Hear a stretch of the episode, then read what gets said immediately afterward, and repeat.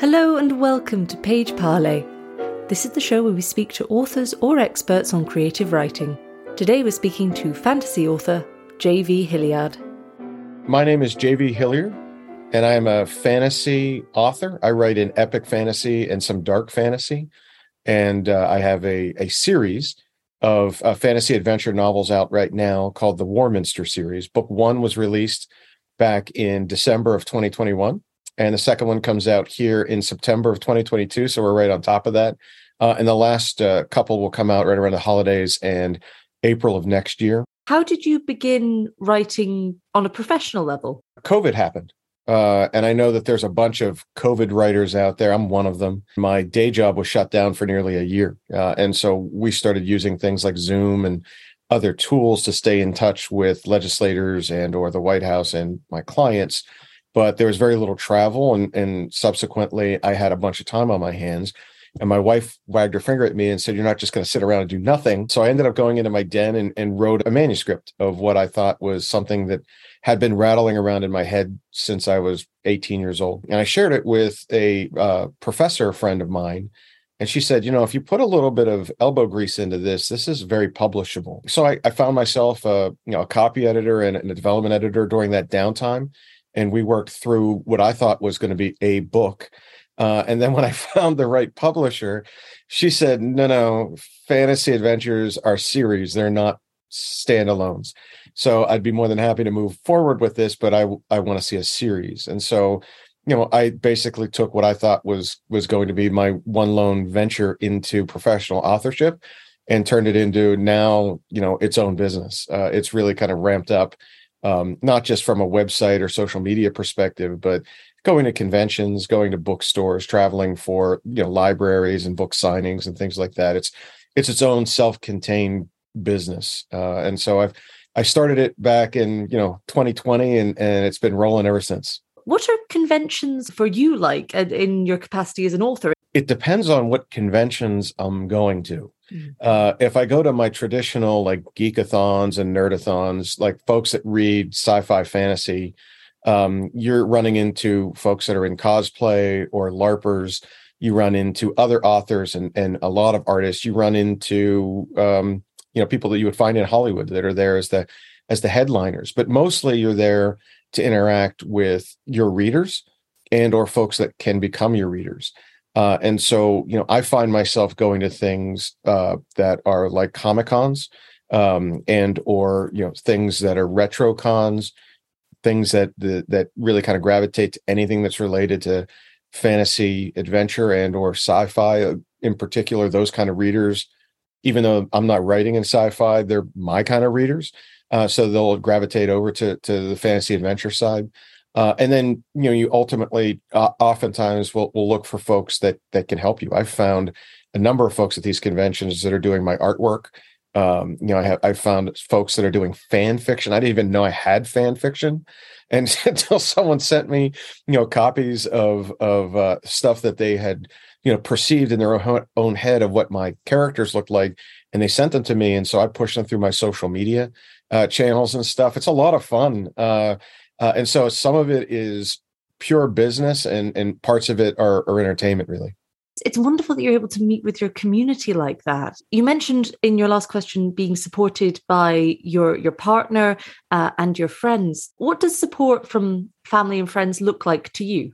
It really is twofold. Uh, you know, at its core, this is just like starting any other kind of business. And I'm an entrepreneur at heart. I've owned about four or five different companies over the course of my professional career uh, and you need that kind of support at home. And my wife's always been open minded uh, to being there and allowing me to work the hours that I need to work uh, and do things that I need to do to be not only successful for us but successful for the businesses that that, that we own. Uh, and then there's the other side of it, which is really family and friends and or folks that uh, you know are supportive, not just because they're reading it because they know me, uh, but because they're truly you know a group of, of, of real beta readers uh, a lot of the folks and the stuff that I write because of the the, the, nature of it uh, being sort of fantasy adventure, it comes from years of playing tabletop role playing games, and, and, namely, you know, Dungeons and Dragons and you know, Robotech and Star Wars, Star Trek, that kind of stuff. And so some of the characters that I've memorialized in the books are their characters, you know, or some of the plot lines in the books really come from the arcs of the campaigns that we've played through. And most of those folks are also creatives.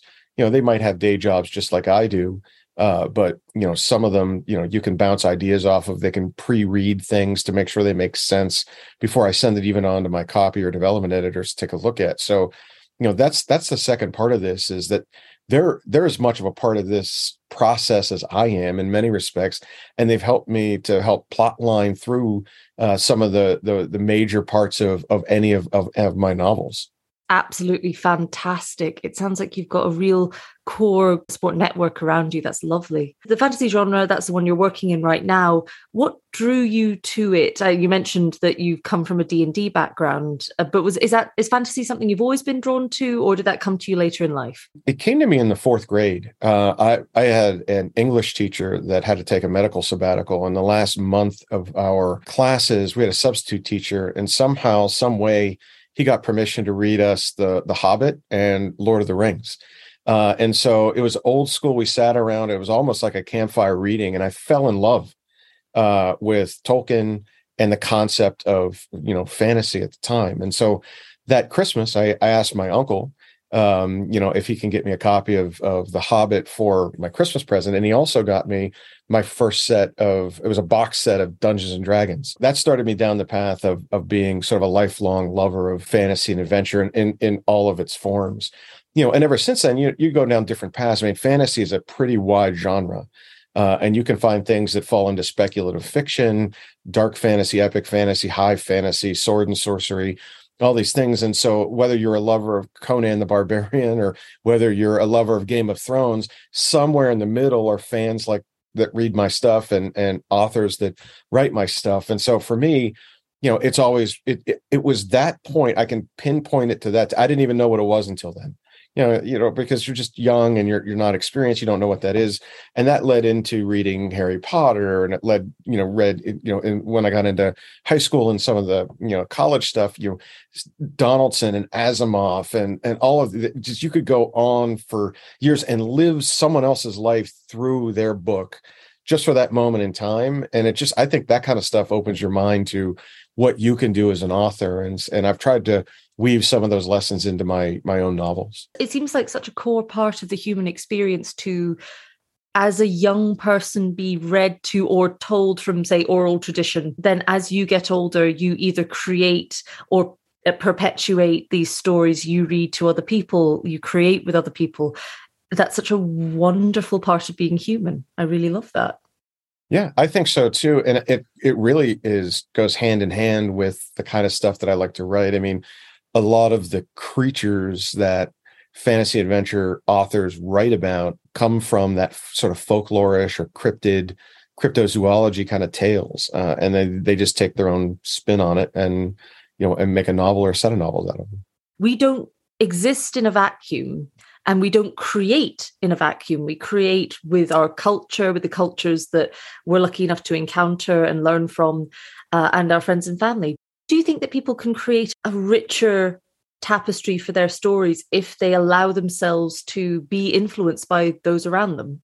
Absolutely. You know, I'm a perfect example of that. Life experience changes that, right? You know, so, you know, my wife and I went on our honeymoon to a couple of castles in Scotland and we visited Neuschwanstein Castle and in Munich and the castle Thronehelm in my novel came from some of those travels. You know, you learn uh, by seeing how they're they're truly laid out, and you can read about them, but until you experience them, or um, I mentioned earlier, you know, my Dungeons and Dragons playing, you know, 20 years of playing a role playing game gives you some really cool story arc ideas, you know, especially if you have a, great cast of friends and family that are playing it with you, which I do. And so, you know, you mentioned before sort of weaving in a greater tapestry of creativity some of the ideas that are in my novels are not mine. They came from players or dungeon masters or friends that were part of it that said, our characters should do this, the party should do that as part of gameplay.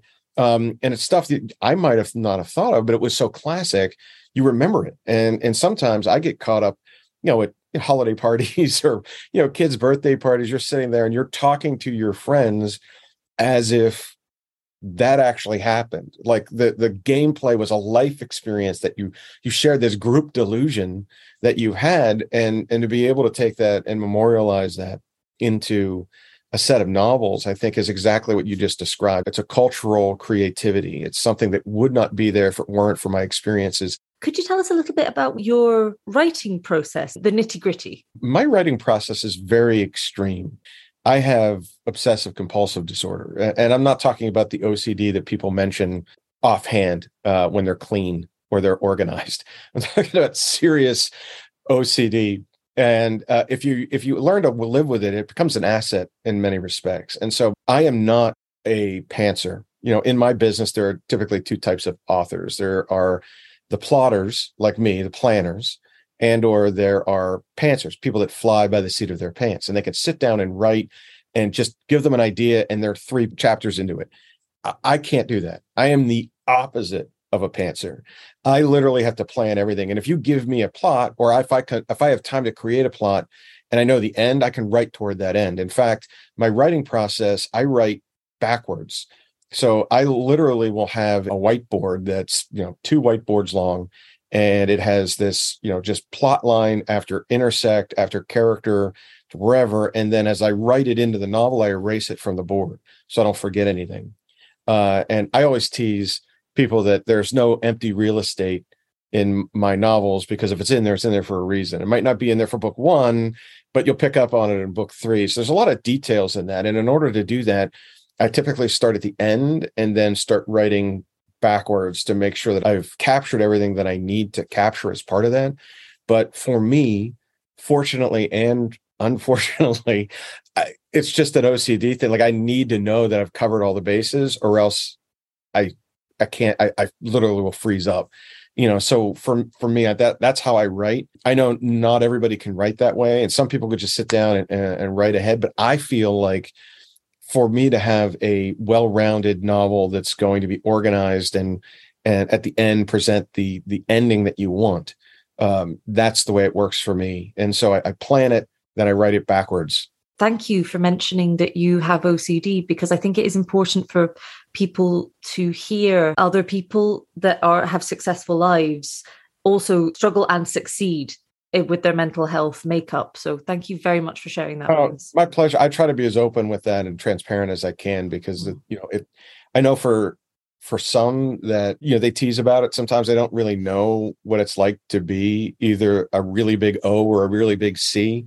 Uh, you know, and you know, so sometimes you, you just lose sleep, and you know this helps me focus my energy. And if you just you know, there's certain exercises and things you do that keep you centered uh, and realize that when you when you notice that something's happening that it's it's okay because it's it's you know and you just you, you tip yourself off mm-hmm. and stop yourself but it's something that i've been able to to to live with and i try to put it in these terms it makes you a perfectionist you know, and i'm being diplomatic with that but it's true i mean it, it makes you be a perfectionist and every little flaw you notice and it will bother you to the point or at least it bothers me to that point but I, I think that you know i'm more than happy to share that story with anybody especially those that you know this might be an outlet for them and something they can use as a tool and and if they can master this they can master other things in their lives. Exactly. And it's very important to see people succeeding and know that a you're not alone and right. b that you can you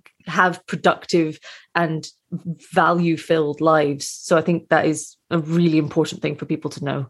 Yeah. There are ways to master it exactly. You, as you mentioned at the top of this uh, this interview, have another book coming out. So, would you mind telling us a little bit about your latest one? Yeah, sure. So it's it's the second in the saga. Uh, it's going to be called Voradin's Lair, and it's a follow up to The Last Keeper. Uh, and in this novel, uh, the party that's been gathered uh, to fight the the big bad evil guy uh, leaves the city of Castleshire on its way to Abacus to find answers to some of the riddles that they weren't able to solve in, in book one. Uh, and in doing so, are pursued by an evil cryptid monster uh, that is seeking Damus, who is the main character in the novels, uh, sort of chasing him down. Uh, and so they race from Castleshire to Abacus. And, you know, there's harrowing adventure uh, that that's mixed in there. And and and the city of Abacus, I find, is one of them. That's that's got to be one of the most fun things I've had a chance to write because w- I mentioned before I do like sci-fi, but I write in fantasy. And what I found is that in many fantasy novels or fantasy series, there seems to be very little cultural advancement. Like even if you look at some of the more popular ones, like Tolkien, for example, those cultures were around for thousands of years and they're still riding horses, right? Or, you know, Jon Snow on the wall, it, you know, he was the 999th, whatever it was on the wall, and they're still using swords and shields. Uh, and so for me, I've created this scholar city, the city of Abacus, which allows me to play into a little bit of sci-fi, which I think sci-fi readers will enjoy, while also not going too far into it, you know, and stealing away from the trope of sort of like a medieval society. Um, so Abacus is a place of invention, you know, and it's a place of free thought and open thinking. It's a scholar city. Uh, and so folks go there to learn to master their crafts. You know, I kind of look at it as sort of the James Bond Q of of my novels, where little itty bitty inventions that come from there are used to help the good guys beat the bad guys in the other novels. It fulfills the side of me that is a Star Wars, Star Trek lover while also staying true to the, the fantasy adventure tropes. You've touched on the fact that you do think in terms of uh, business. So, how do you bring your business management mindset to the production of your books? And do you think melding these two fields, do you think they enhance each other? I'll take those in the opposite order. They absolutely do. I have a traditional publisher relationship but if if there are indie authors that are listening they are basically their own encapsulated business they might not recognize it like that in many instances authors have a tendency to think more like artists as opposed to business people you know but if you think of it in terms of your your own brand and your books are your products and you need to market them to be successful uh, and even though I, I know sometimes that may not be popular among my kind, uh, and you just hope to kind of put it out there in the universe and people will eventually gravitate to it, and you don't care if one person reads it or a million people read it. Where you really do, you know, they they may not say that or admit that, but in truth, they really do. You want as many people to read your stuff, even if they don't like it, uh, and give you constructive criticism on it as you can. Um, so if you look at it in, in those terms and you invest in it the same way you would invest in a business, and sometimes that's not money, that could just be time. You can develop the right kind of website. You can have the right kind of social media presence. You can do what I do, which is push the envelope and go to libraries, even though you might only get three or four people to show up there. Uh, you hope that the next time you go, there's going to be 10, right? And you start to build, you know, that core audience. And in my case, a readership uh, that will follow you, be loyal to the characters, and then develop that out. I think that those business principles that I've learned over the last 20 years of being in business for myself can be employed for anybody that's self publishing or even someone like me that has a traditional publisher. She's a very small house. I mean, Dragon Moon Press it, it's it's exactly what it sounds like. It's a small publishing house for things that are fantasy adventure oriented. You know, she doesn't have the resources of some of the big six publishing houses out there. So, me reaching out and setting up interviews like this, you know, this will help promote my series and the brand.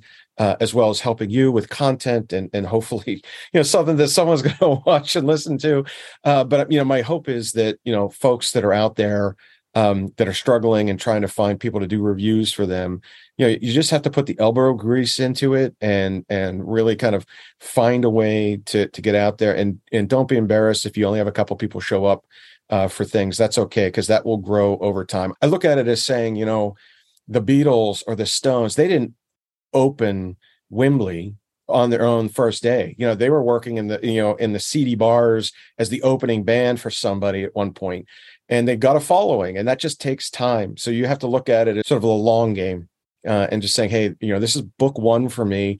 By book two i want to double my readership in book three i want to quit triple my readership or quintuple my readership by the end and then that's when it sort of takes on a life of its own at least that's the hope do you have any advice for aspiring authors of any age make a habit out of writing uh, what i have found is writing it needs muscle memory. So like the days that I don't go to the gym, I feel guilty because I'm not there because my body's telling me I should be going to the gym. Uh, but if you stay away from the gym long enough, mm, you don't feel that feeling anymore. You know, your body gets used to that. And the same thing holds true for writing. I think that if you write something every day, even if it's a paragraph, uh, or you're outlining a future project, or you're going through and rereading your stuff and editing, that will open up the door to the the habit, and then you'll miss it. You know, I, when I'm on vacation, or you're on a holiday, or you know there, there's there's something going on you're not doing anything you you feel bad. You're like oh i feel guilty when i don't when i don't write because you know i've made it sort of that habit. And and the other side of it too is uh, you got to be open to constructive criticism. The first manuscript i put together i thought was great. You know and by the time it went through my professor friend a writing class a bunch of beta readers that are just my friends copy editor, a development editor, a second development editor, then my publisher. The book had markedly changed, but it, beca- it became better because of that input. And if I hadn't listened to them and just said, you know, what I have on paper is the best I can do and put it out there into the world, I wouldn't have the product that I that I have today. And so you you need to be open to that and understand you're not always going to get the best feedback uh, but you know still you need to listen to because some somewhere in there there's a nugget and i'll give you one example of one.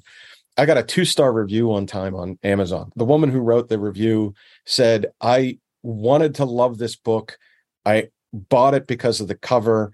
I started reading i couldn't get past 50 pages. It just wasn't for me. Did not finish. And the joe that would have started a year ago would have been upset with that you know, the Joe now says, Hey, the cover did its job. She picked it up off of a bookshelf and it's sold, right? So, hey, the cover did well. So, but it also tells me that not everything is for everybody. On that note of picking up books, if people would like to hear more from you, where can they go? Sure. I am pretty easy to find. Uh, so if you go to www.jvhilliard, H I L L I A R D dot com, you'll find my website. Uh, also, you can find me at dragonmoonpress.com.